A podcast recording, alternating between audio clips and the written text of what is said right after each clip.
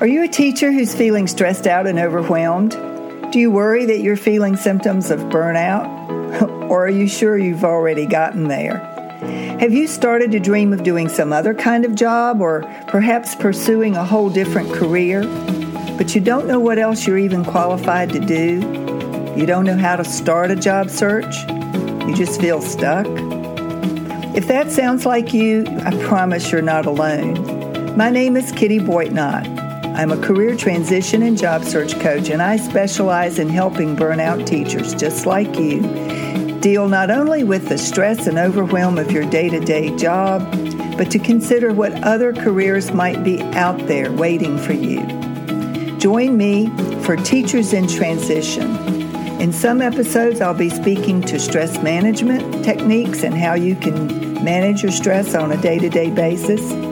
In other episodes, I'll be talking about career transition. What tools do you need to be successful in a job search when you're moving from one career into a totally different track? These are questions that you need answers to, and I can help you find those answers.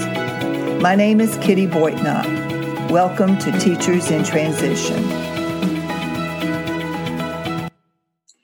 Welcome back to episode 32 of Teachers in Transition. My name is Kitty Boitnott, and thank you for being here and for listening. If you're on the YouTube channel, for watching. Today, I want to talk about a stress related topic, but you may not always think of it as a stress related topic, and that is clutter. I have recently undertaken the job uh, project uh, effort to Marie Kondo my home. If you're not familiar with Marie Kondo, she is a young Japanese woman who's written a couple of books about the joy of tidying up. And I had first heard of her a while back and knew only a little bit about her concept of ridding yourself, your home, your area, wherever you are, office, of anything that doesn't bring you joy. And I was intrigued by the idea, but I never took the time to follow up or to actually look into what it is that she uh, offered. And just recently, because this time of year, fall is my time for whatever reason, for wanting to reorganize and um, overhaul my living space. I did a major overhaul and fall cleaning a, a couple of years ago in October, and I have been feeling the need to do some clearing out recently. And so I've bought her book and read most of it by now, still reading it, but I've got I've got the gist of it. And I also have watched a couple of the episodes from her Netflix special because she has a Netflix special that um, highlights her work with individuals, families, and, um, and individual uh, people who are in the midst of some sort of life transition that requires them to let go of stuff or to reorganize their stuff or just to figure out how to manage all their stuff. And I'm fascinated with it, frankly. So this week in my newsletter, and I will share the link to the newsletter in the show notes so that if you're interested in this topic, you can read my newsletter. And um, if you're interested in subscribing, let me know. I'd, I'd be happy to share with you. I write a newsletter um, in addition to the occasional blog post and this podcast and YouTube channel. I do a weekly newsletter for all of the individuals who are on my email list. And I talk in the newsletter, I talk about a variety of different topics. I try to be inspirational and motivational and, and educational. And in this week's uh, newsletter, the topic, the subject is clutter and its potential negative effect on your life. And the reason I want to share it in the podcast episode today um, is that clutter can affect your stress level. And I don't know that we're always aware of that because when we're in a stressed state, we tend not to be aware. or mindful or thoughtful or intentional. Because in, in the stressed state, we're simply in survival mode. When we are stressed, our brain takes over the amygdala, that little almond shaped part of our brain that's the reptilian part of the brain, the part that's, that's in charge of your survival. It's also the part that helps to regulate your, your breathing and your heartbeat and heart rate and all that other stuff. But when you are in a stress state, your amygdala is in overdrive and it is pumping extra adrenaline into your bloodstream to help you to cope with whatever stuff is going on in your life to cause you to be stressed. And so when we're in that heightened state of fear, because stress is usually the, the reaction to some fear of some sort, real or imagined, we are not as mindful as we would otherwise be about the things that may be contributing to our stress. So the point is that our the, the way we manage our belongings, the way we manage our households, the way we manage our day to day life can impact our stress level. In my book, Stressed, Stretched, or Just Plain Overwhelmed, and I'll include a, a, link to that in the show notes as well because it's free. You're welcome to have it if you'd like. I cover the seven specific things that you can do each day to help make yourself more resilient and to help you manage your stress more proactively and effectively. I don't cover stra- uh, clutter in that book because clutter is sort of an extra uh, environmental issue that I believe does impact your uh, your level of stress at the end of the day. And I, I cover just a little bit about how the potential for a negative effect on your mental health and your life in general, not just your mental health, your physical and um, emotional health, even your financial health can be negatively impacted by clutter. And in the newsletter, I use an example of a friend of mine. I love her dearly. She's a best friend from years, years, years ago.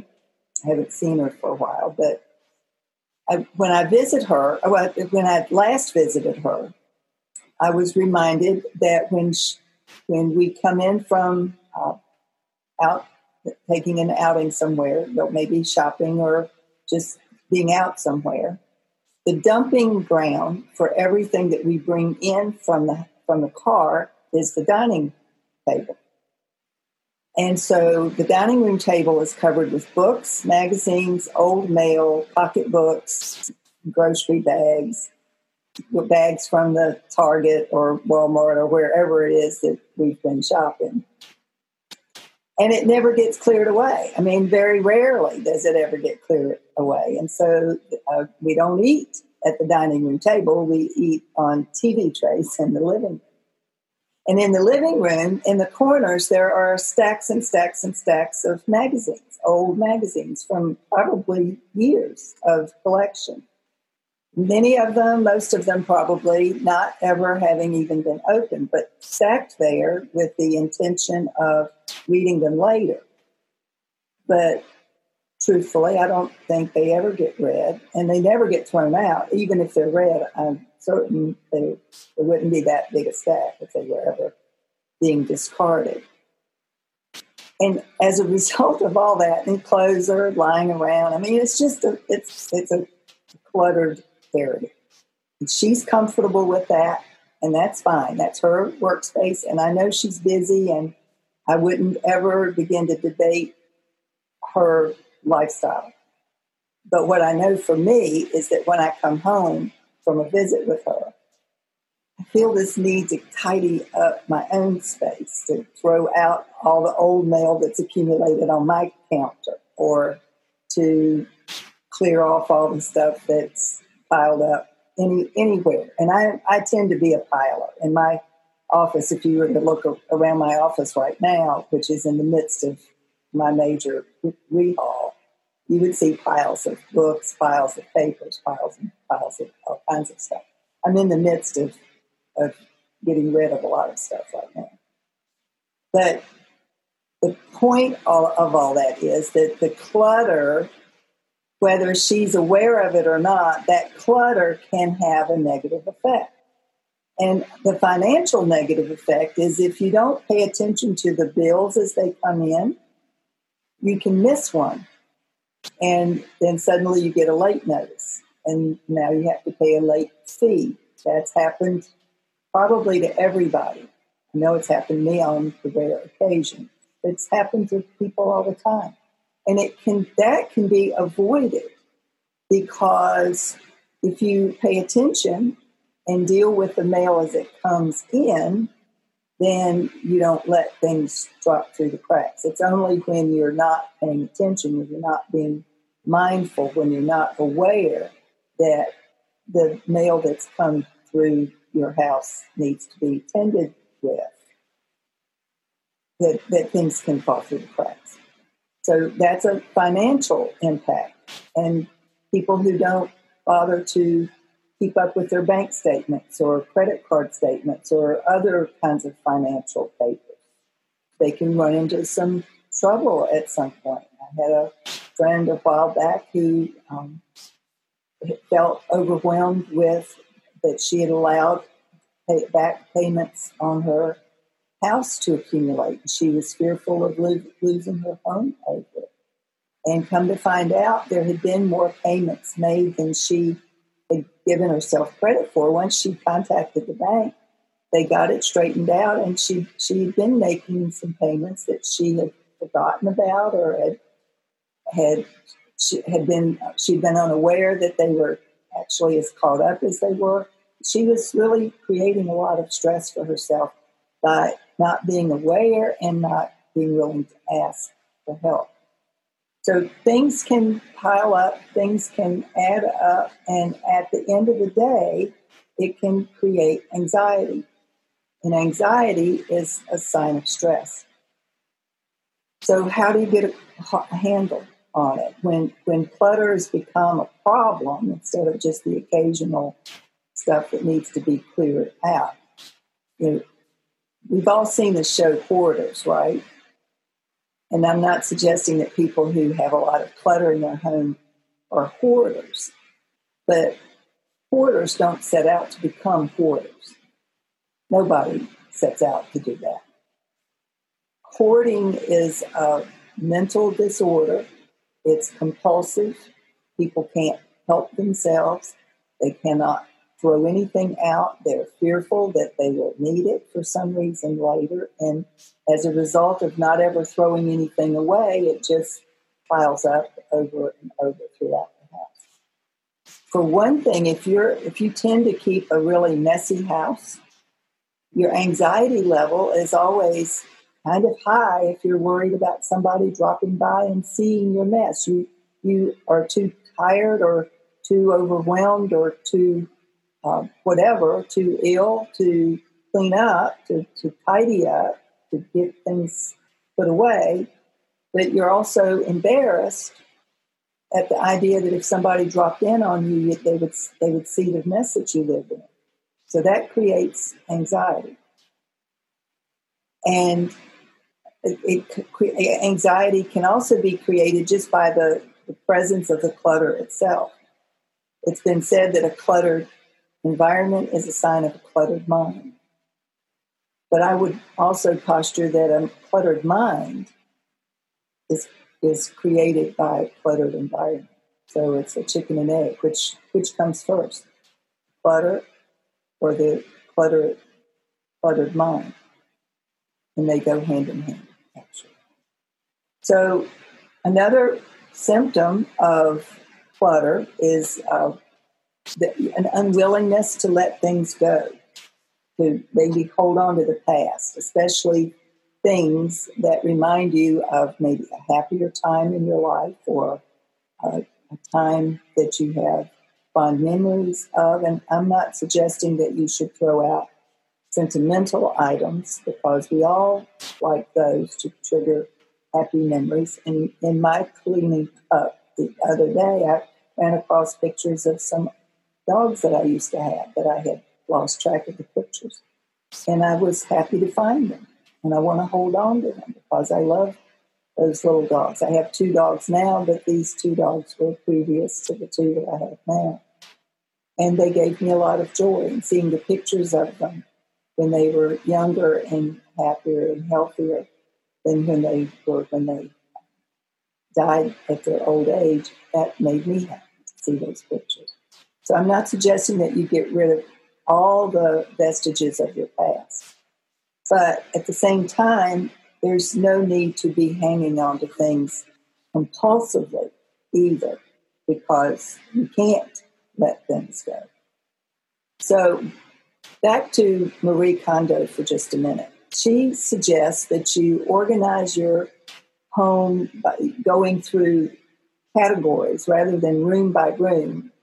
Her method for cleaning and clearing and tidying up is to go through everything by category. She starts with clothes first, and then books, and then papers, and then she calls the rest komono, miscellaneous items. I haven't adopted that methodology to, to the greatest degree.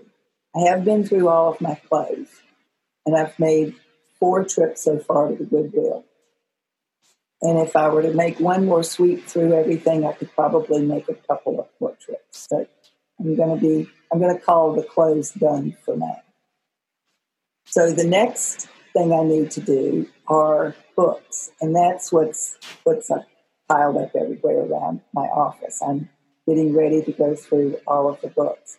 Then the next thing that will have to go are all the papers, and I've held on to notebooks of papers that I haven't looked at for five years since I started this business.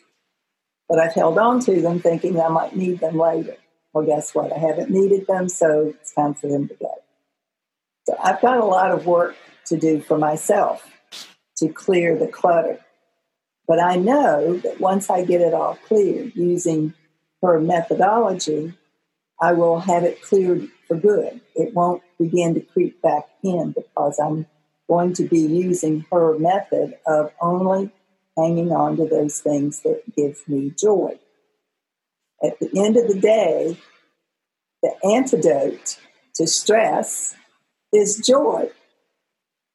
Think about that. If you can replace feelings of stress and anxiety with feelings of gratitude and joy, isn't that a wonderful feeling? So that's my goal. And I would encourage you to consider look at your environment, take it in as a whole. Or if you, if you had unexpected company in the next five minutes, would you be proud of the space that you're living in right now? Would you be okay with them seeing your home in, in the state that it's in right now? You didn't know they were coming, so you didn't throw everything into the closet to get it out of the way before they got here. Would you be okay with how things look? Now, if you are, clutter or not, if you're comfortable with it, go for it. Because I'm not suggesting that you take on anything that you're not comfortable with. But if you feel a twinge of, yeah, I wouldn't like that if somebody dropped in, I wouldn't want them to see that I've left something out on the counter or that I've got clothes still laid out from the from the last laundry laundry cleaning, then maybe you want to take a look at is that stuff causing you un- unnecessary stress? And if it is, would taking on some method of clearing out stuff and cleaning up and tight, to, to quote Marie, tidy up, would that help to alleviate some of your stress and anxiety? Just consider. If it would, go for it. That's it for this week. Thank you for listening. If you have questions or comments, please reach out to me at kittyboitnott at gmail.com. Please leave a review of the podcast and let me know what you think. Also, subscribe to the Teachers in Transition YouTube channel as well. And whether you are watching or listening, Thank you so much for being here and let me know if you have any comments or questions. I'd love to hear from you. Bye bye for now. So there you have it an episode of Teachers in Transition. I hope you enjoyed the information and I hope you'll plan to come back. Please subscribe to Teachers in Transition so that you can be alerted of future episodes. And let me know if you have any questions or topics that you would like me to specifically cover in a future episode. I'm more than happy to help with individual questions as well, so email me at kittyboitnott at boitnottcoaching.com.